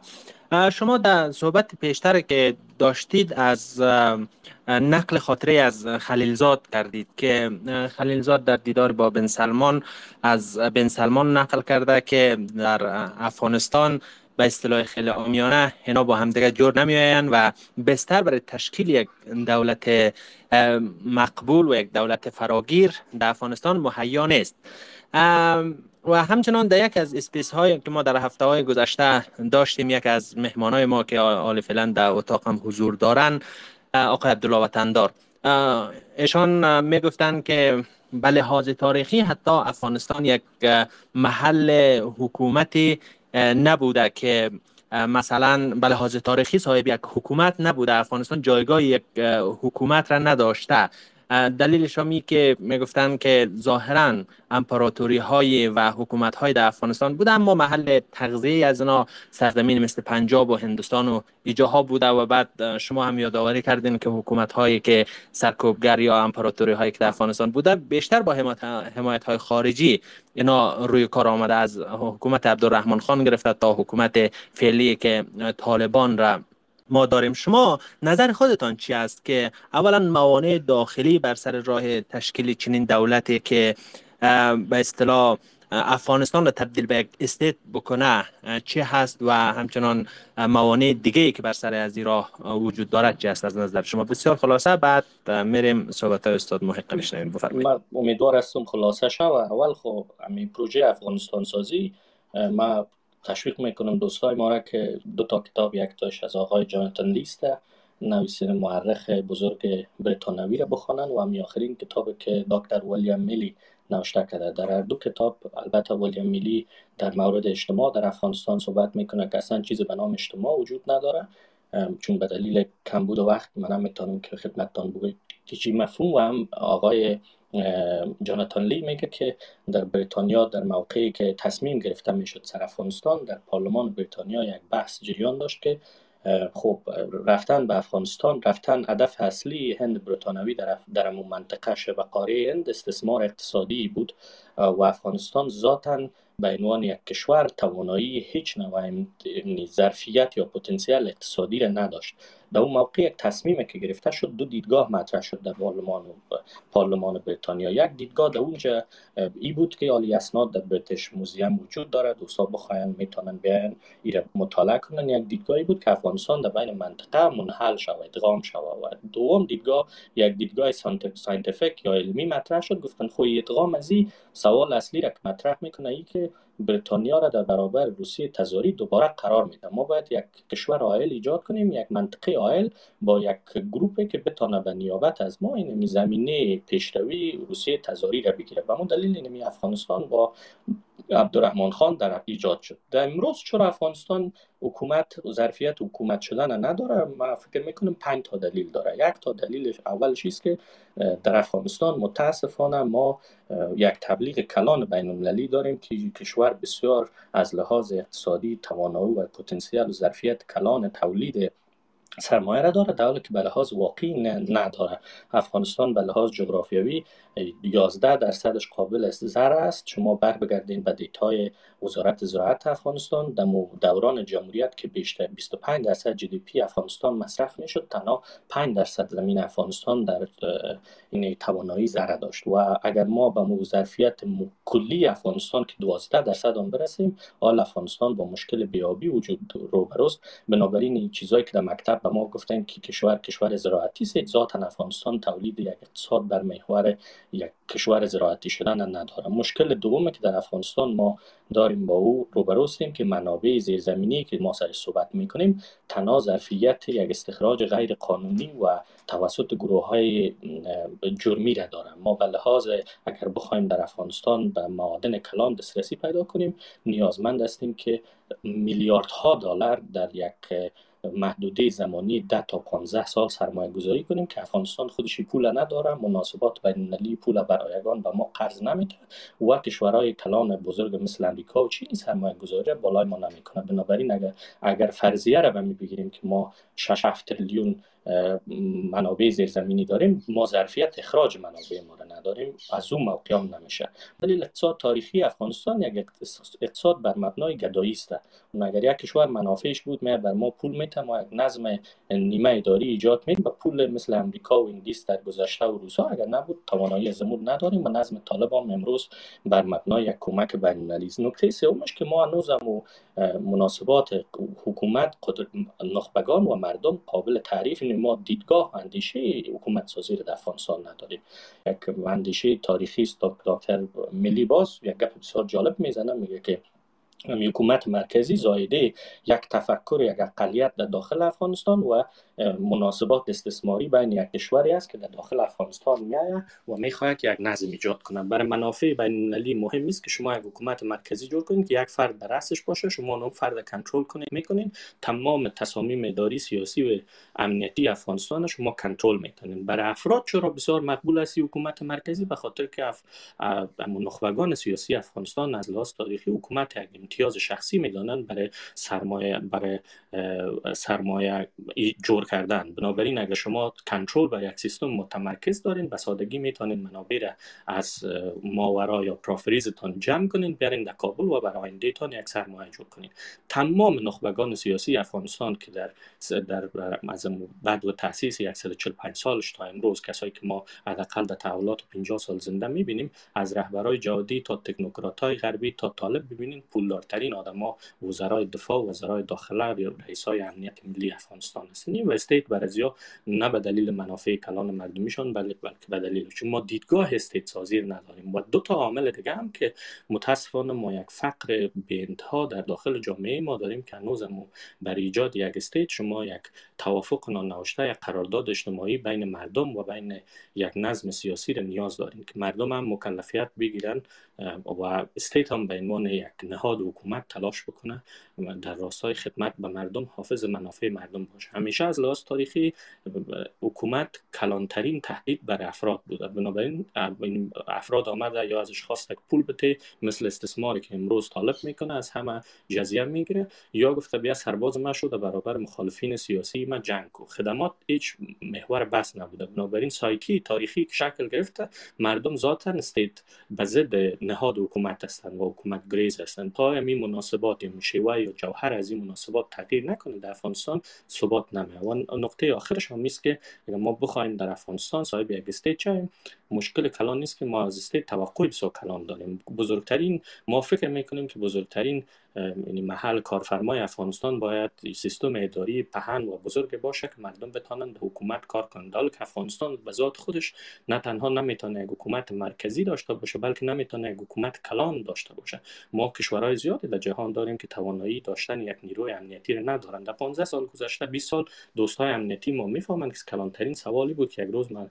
کمک بین‌المللی قطع شود، سیصد هزار سرباز کی پول از ایران میده؟ افغانستان ذاتاً نمیتونه یک نیروی مقتدر قوی داشته باشه، چون ما نمیتونیم اونمو پولش نداریم. و او در مناسبات منطقوی ما مداخله یک اصل است، هم مداخله بین‌المللی هم منطقوی. بنابراین اجازه کس نمیده که افغانستان صاحب یک استیت شود. آخرین موردشی بود آمریکا در سالهای اول مثل عراق واری فکر میکردن که نیروهای امنیتی افغانستان سایزش پانصد تا هفتصد هزار باشه. پاکستانی‌ها اولین کشوری بودند که در برابر از این استراتژی به شدت استاد شدند و لابی‌های پاکستان آمریکا را توافق شکل گرفت که از نهایتاً سیصد هزار نیروی امنیتی افغانستان نباید به دلیل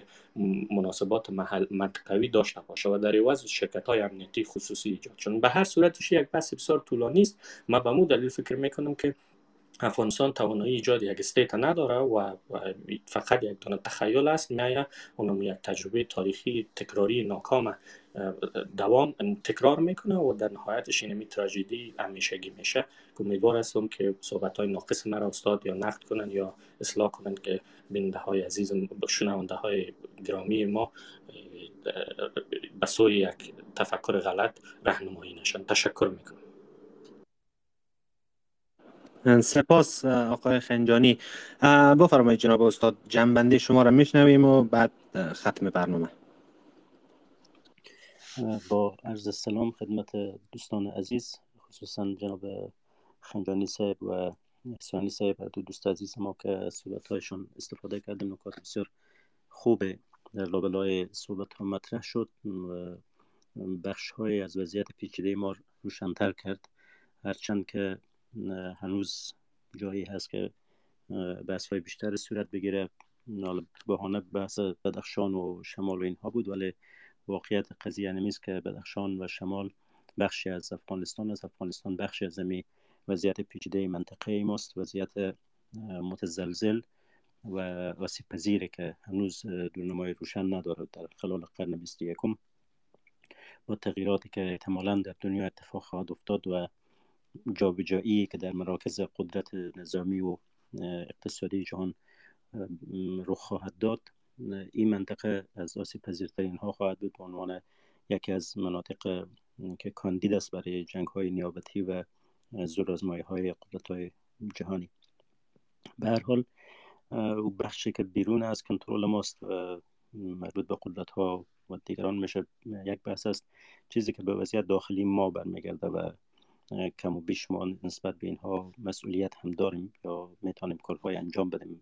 به عنوان ساکنان همین سرزمین و مردمی که حالا به جبر تاریخ و جبر جغرافی که هست بالاخره با همین منطقه پیوند یافتیم، بخش از هویت و تاریخ ما شده و در درد و غم و رنج و خوشحالیش شریکیم و نمیتونیم که پیوند نادیده بگیریم و گسسته بسازیم. به هر حال در ارتباط با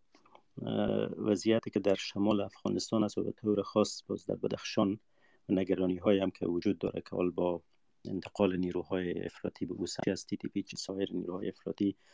چی ممکن است تصویر این منطقه به مرور عوض شود، به لحاظ امنیتی عوض شود، به لحاظ فرهنگی عوض شود، بعد پیامدهای ژئوپلیتیک هم که در پی خواهد آورد. چند نکته شاید به ذهن من رسید گفتم با دوستان شریک کنم در پایان بس، به اضافه آنچه که از صحبت‌های خنجانی صاحب احسانی صاحب شنیدیم و هر کدام نکات مفید و مهم بود. یک نکته ای است که در افغانستان بعد از دوران جنگ سرد و تحولی که در دنیا اتفاق افتاد بعد از فروپاشی شوروی، ما دیدیم که در بخش زیادی از دنیا دسکورس های کلان تغییر کرد، از جمله مثلا دسکورس چپ رو به افول نهاد به جای اور دسکورس های گرفت که عمدتاً معطوف به مسائل حقوق بشری، توسعه و نظم نوین جهانی و جهانی شدن و بحث ها بود. جریانات روشن فکری و پیشرو در منطقه ما چی از مدل چپ بودن به شکل خلق و پرچم شعله، چی از مدلی که نیروهای اسلامی او دوره بودن که به نحو واکنش به چپ عمدتاً به صحنه آمده بودن، ولی بخش از همون گفتمان اینا وام می گرفتند. او بحث ها در او دوره در واقع به نحو پژواکی بود از آنچه در جهان میگذشت در سایز و قامت محلی، ولی بعد از او تغییری که اتفاق افتاد بعد از فروپاشی شوروی و نظم نوین جهانی، جریان های سابق ما ناکام شدند و میدانداری حوادث افغانستان از دست دادند. یعنی دیگه به عبارت اگر بگیم توانایی یک طرح ایجابی که چی باید کرده نداشتن و عمدتاً اگر شما دقت کنین میبینین بر بعد سلبی قضیه تمرکز داشتن. چرا مسائل قومی در افغانستان این گونه است، چرا در مرکز چنین شده، چرا فلان کس چنان کرده، ولی این کار چی باید کرد متاسفانه بحث از طرف نیروهایی که نخبگان به حساب میاند، نخبگانی که پیشینه چپ داشتن یا پیشینه نیروهای اسلامی داشتن، یا به معنای دیگر کسانی که اگر ما مقایسه کنیم مثلا در یک دوره بدخشان و او سمت افغانستان چهره‌های مانند مرحوم طاهر بدخشی رو داشته، مولانا باحث و امثال اینها، یا از نیروهای اسلامگرا مثلا در حد استاد ربانی و امثال اینها کسایی بودند. در این دوره‌های بعدی متاسفانه کسایی که ظهور کردن و بحث‌هایی که مطرح کردن بسیار می‌بینیم هم سطحی است هم پایین است و در واقع غیر از هیاهو قال مقال دیگه طرح مشخصی نداشتن و تا هنوز هم ندارن. و از سوی هم رابطه اینها با بدن جامعه گسسته شد، یعنی گروهی که خودن نخبه می‌دانستند به یک مسیر رفتند و اکثریت جامعه به یک مسیر دیگه. این شکاف یا گسست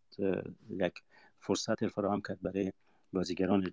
نوی که وارد صحنه شدن و بخش از این بازیگران نو داعش هست، القاعده هست، طالبان هست و گروه های هم پیمان با اینها که این خلأ کم و بیش پر کردن و بخش زیادی از مردم به درجات تحت تاثیر گفتمان خود قرار دادن. حالا همه جامعه یا اکثریت جامعه با اونها به لحاظ فکری و ایدئولوژیکی همگام نیست، ولی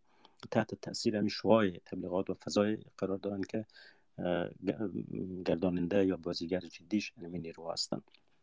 و نیروهای دیگر یا از خلق یک گفتمان دیسکورس عاجزند یا اگر چیزی میگن همچندان در میان مردم تاثیری نداره. چه شما بحث فدرالیسم در نظر بگیریم که بعضی دوستان مطرح کردن، چه بحث‌های دیگری که یک عده بزاهر نخبگان ما مطرح میکردن در داخل جامعه پژواک نداشت و ندارد. اون چیزی که در قریه میگذره، چیزی در تجمعات مردمی است، در مسجد است، در مدرسه است، در دانشگاه است، در لیسه هاست، در جای دیگر، متاسفانه این خلأ باعث میشه که گروه های افراطی پر کنن. یک نکته دیگه که به اینجا میتونه ما را کمک کنه قضیه شکاف طبقاتی و اقتصادی است که در اکثر تحلیل های ما توجه کافی به اون نمیشه. ما البته مفهوم طبقات به معنای پیشرفته ای که در غرب بعد از شکل گرفتن دنیای صنعتی نداشتیم، چیزی که کارل مارکس یا نیروهای چپ معمولا تحلیل میکردن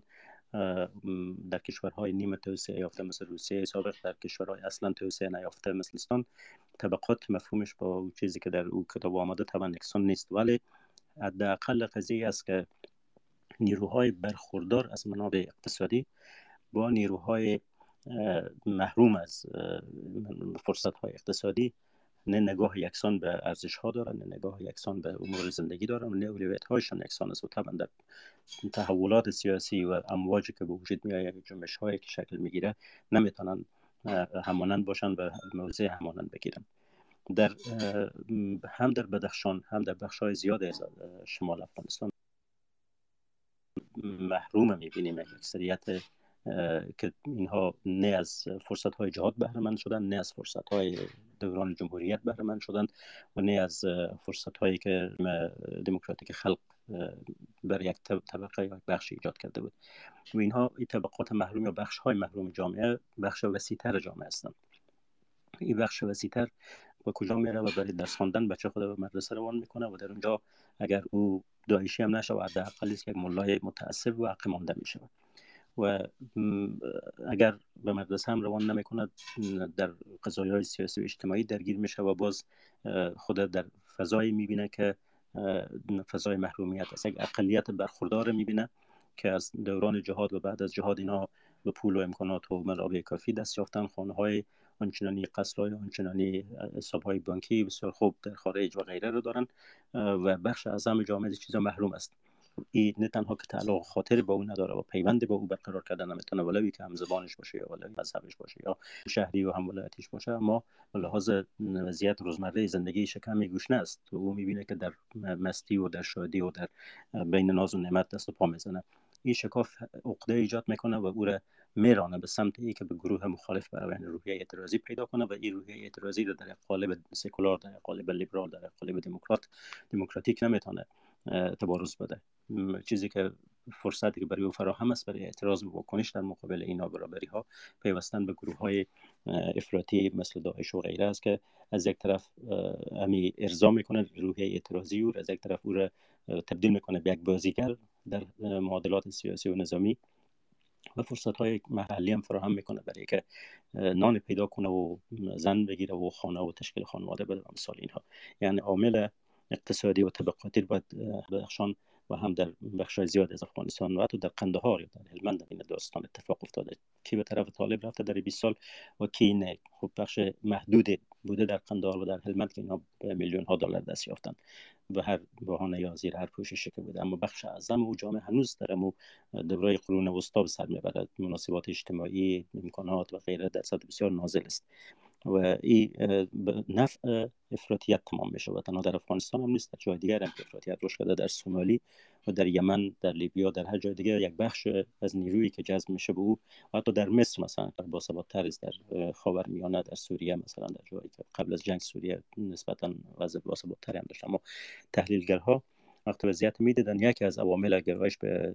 بنیادگرایی و افراطیت را نمی محرومیت‌های اقتصادی میدیدن. حالا در پهلوی این ما متاسفانه یک پدیده دیگر هم داشتیم در در پانزده سال گذشته در بدخشان به بخشای حتی در پنشهر به بخشای از شمال، نیروی مافیایی که اینها گاهی با استفاده از پیوندهایشان با احزاب و گروه‌های جهادی، گاهی از راه یافتن به پارلمان، از راه دیگه میکوشیدند گروه‌های منطقه‌ای کوچک محلی استخدام کنند برای استخراج معادن و بعد از خود اینها داخل شبکه امی مافیای مثلا زمرد، مثلا لاجورد، مثلا لعل بدخشان، مثلا معادن دیگر که میتونست دور بر باشه داخل این شبکه میشدن. به تعداد محدودی از این مافیا امکانات میرسید، اما بخش اعظم جامعه باز از این مستفید نمیشد، همچنان که دولت زیمالیت گرفتن هم میتونست و در واقع وجود این معادن تبدیل شده بود به یکی از آفت‌هایی که فرصت فراهم کرد برای آشفتگی وضعیت، برای فساد بیشتر، برای تضعیف ساختار دولت در منطقه. و بعد از او همین فرصت آشفته همزمان یک چانس شد برای گروپ‌های افراطی، مثلا داعش هم از این موقعیت استفاده کرد که در جاهای موقعیت بگیره، مناطقی که صعب و لوبرتر است و برای نیروهای بین‌المللی یا برای نیروهای نظامی افغانستان پرهزینه بود که مناطق اشغال کنن، بگیرن یا کنترل کنن. به هر حال اینا تبدیل میشد به پایگاه فعالیت گروه‌های افراطی، هم القاعده، هم داعش و بقیه، و هم به شکل محلی آنچه که میتونستن استخراج کنن میفروختن و از ایران مصارف سازمانی خود تامین میکردن. چنان که همین اتفاق در مورد مواد مخدر و قاچاق اینها در هلمند و قندهار و مناطق جنوب و جنوب غرب افغانستان رخ داده. یعنی این عوامل عوامل غیر مستقیم است که کمک میکنه به رشد نیروهای افراطی، جز جدای از بحث های بین المللی یا جدای از بحث های ایدئولوژیک. نکته دیگه مسئله جایگاه جغرافیایی است. دوستان اشاره کردن به اهمیت جغرافیا. منطقه شمال افغانستان یک اهمیت جغرافیا هم چیزی است که خنجانی صاحب گفتن که منطقه سرسبز است و منابع خوب داره، ولی یک طرف دیگه قضیه مناطق کوهستانی سمت است که برای گروه‌های مانند القاعده و داعش و اینها موقعیت‌های طلایی به حساب می‌آید، خصوصا کسایی که دید استراتژیک دارن مثل ایمن الظواهری، خود اسامه بن لادن و ابو مصعب الزرقاوی و کسایی که بعد از اینا ایران ادامه دادن. برای اینا همیشه مهم بوده که موقعیت‌های به دست بیارن، در اونجا پایگاه بسازن که کمترین آسیب پذیری داشته باشه و در روزی که مورد حمله قرار میگیرن بیشترین امکان مقاومت به اونها بده. تسخیر مناطق مانند پنشیر و بدخشان از خیلی سالها از سالهای دوره اول طالبان بیشتر از طالبان برای القاعده مهم بود و برای گروپ‌های عرب و افراطی دیگری که از ازبکستان اینها آمده بودن. این دید استراتژیک اون منطقه همچنان ادامه داره و تنها اونجا هم نیست، حتی مناطق در غور است، بنام مرغاب میگن، منطقه های کوهستانی و جنگلی است که داعشی ها در این سالهای هفت سال اخیر او یک کوریدور ساخته بودن از طریق ایران، از عراق و ایران باز می آمدن به افغانستان و بعد از او از این منطقه از فرا یا هلمند به طرف غور و از غور به طرف درزاب و سرپول و باز هم تو می رفتن طرف شمال. یعنی موقعیت هایی که به لحاظ سوق جیشی مهم است، به لحاظ امنیتی کنترل اینها سخت است، پرهزینه است، برای اونها یک چانس طلایی است و در افغانستان در شمال این جذابیت بیشتر میسازه برای از گروه ها.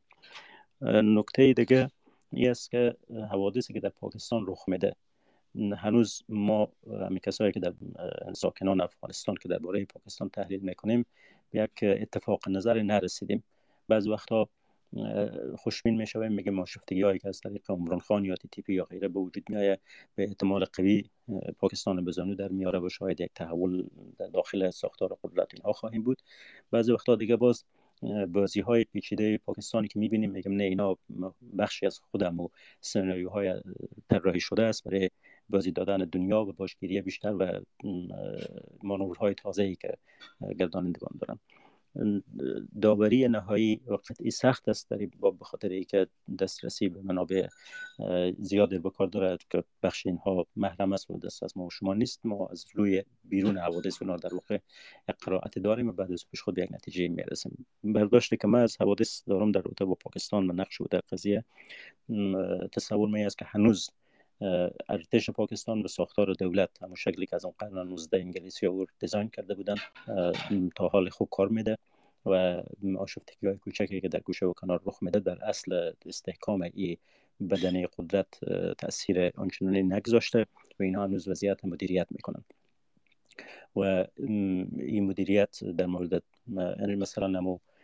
مصاحبه چند وقت پیش که با نویسنده پاکستانی شد در مورد بازگشت طالبان که کتاب نوشته بود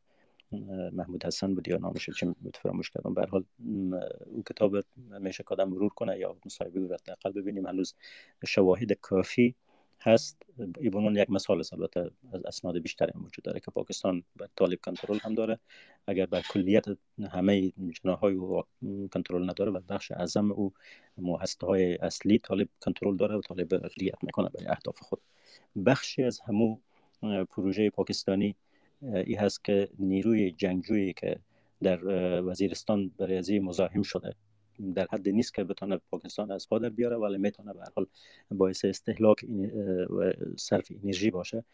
این نیرو رو باید به یک جای دیگه گسیل کرد، برای از یک منفذ برای فعالیت ایجاد کرد که با همون انگیزه اعتقادی بجنگه، به غنایم و امتیازات مالی هم دست پیدا کنه، در این زمان در دستر و بر پاکستان کم باشه. خلق یک جغرافیای نو در سمت شمال که باز اینا رو بشه کم تله کرد به طرف آسیای میانه، فرصت‌های جذاب‌تر برای این گروه‌ها از جمله تی تی پی فراهم میکنه. این تی تی پی میتونه کم کم تغییر ماهیت بده از اینکه یک نیروی صرفاً لوکال و مزاحم محلی برای دولت پاکستان باشه، این بپیونده به یک روند دیگری که بخشی از یک نیروی بازیگر بین‌المللی باشه. و وقتی که به او سمت رانده شد و مزاحمت‌های برای آسیا میانه شروع شد و نگرانی‌ها به گوش روسیه رسید و چینایی‌ها کمی واقع‌دار شدن، باز برای پاکستان فرصت برای چانه‌زنی بسیار خوب فراهم میشه و که بله ما اطلاعات اینها داریم، در داخل اینها افراد نفوذی داریم، ما میتونیم شما کمک کنیم در مهار اینها یا در سدن اینها و بخش از اینا رو باز بفروشه و باج بگیره. هم روندی که در چهل پنجاه سال اخیر زیر نامجاد افغانستان و حوادث منطقه ما مدیریت کرد و به منافع زیادن طبعا دست یافت، به معتومت و برکت امی ما بازی ها تانست بسازه و پول های فراوانی که به دست آورد. ما فکر میکنم که انتقال نیروهای تی تی پی و سایر گروه افراطی به شمال بخش از همو روند است. مزاحمت در پاکستان کم میشه، فشار در اینجا کاهش خواهد یافت، فشار به او سمت خواهد راند، در ضمن ای که برای بخشی از جنگجویان مناطق آسیای میانه جذابیت خاصی داره. بلاحظ ای که فکر میکنن مسلمان هستند، اینا تحت سیطره شوروی و کفار و غیره قرار داشتن، ما اینا رو کمک میکنیم، مثل نو مسلمان ها واری برای از اینا یک روحیه، یک احساس خوب دارن که به این مردم اسلام رو برسانن. از طرف دیگه برای بخشی از این نیروها مسئله واجه و فرصت هایی که فراهم می شود در مورد تعداد زیادی از اینا این انگیزه هم دخیل است. در مورد داعشی ها که ما همو پدیده جهاد و نکاره که شنیده بودیم، بخشی از این شاید مبالغه می شد، بخشی از این واقعیتی بود که اینا دخترایی که از نژادهای مختلف از اروپا و استرالیا و جای دیگه جذب برای کتاب‌ها و اسناد نوشته شده و شما میتونید تا فیلم‌ها و داکیومنتری‌های مستند را ببینید که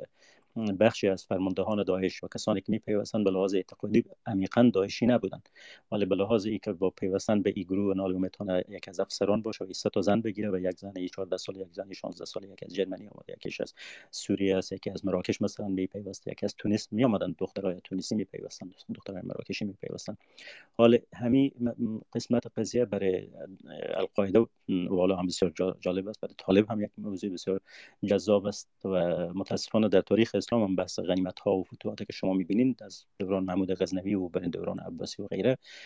عامل جنسی در پهلوی غنایم مالی یک عامل موتور محرکه بسیار از جنگ ها بوده که وقتی خصوصا شما ایر رنگ مذهبی میدن و قباحت اخلاقیش در نظر جنگجویان کاهش پیدا میکنه یا برای اونها حداقل توجیه ایجاد میکنه. شما در مورد طاهری یلداش مثلا بخونین یا جمعه نمنگانی و همین چهره‌های مشهور نسل اول القاعده در منطقه ما از ازبکستان، اینها مشهورن به شکارچی زنان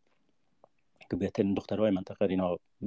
شناسایی میکردن به لحاظ زیبایی و کوشش میکردن که با اینا ازدواج کنن. باز یک از اینا که کشته میشد سر بیوه‌ای، باز دوباره رقابت بود که کدام یک فرمانده دیگه او را میگیره و همین اتفاق در موصل و رقه هم افتاده و در جای دیگر. بنابراین آسیای میانه برای این گروه ها چندین جاذبه و جذابیت دارد و آمدن اینها به طرف شمال افغانستان در واقع اونها به یک از بهشت های رؤیاییشان نزدیک میسازه. به علاوه نکته آخری که عرض کنم، مسئله سردرگمی نیروهای دیگر است که به لحاظ سنتی در بدخشان و شمال نفوذ داشتن، از جمله جمعیت اسلامی جمعیت میبینیم رهبری واحد ندارد، دچار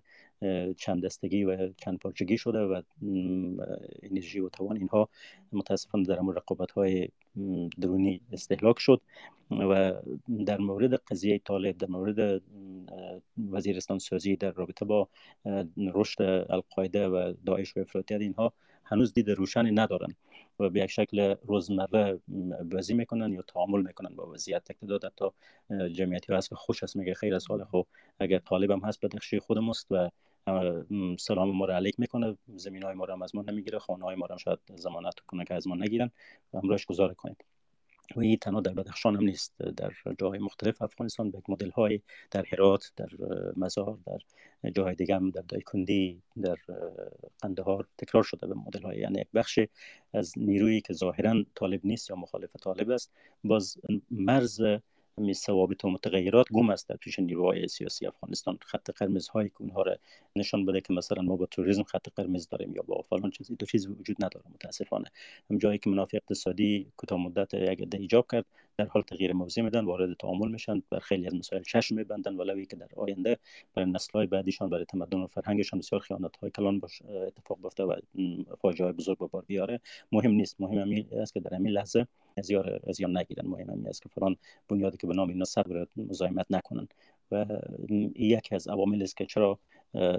در این منطقه افراطیت رشد میکنه و در مقابل او کسانی که توقع میره جبهه گیری کنن و استاچون هیچ کاری انجام نمیدن و طبیعی است که در چنین خلأ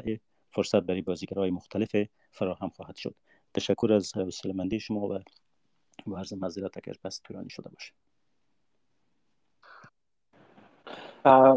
بسیار تشکر استاد. تشکر میکنیم از تمام مخاطبان و شنوندگان توییتر اسپیس روزنامه هشت صبح که تا پایان برنامه همراه ما بودند. تشکر ویژه از مهمانان برنامه آقای عبدالله خنجانی و آقای حسین احسانی.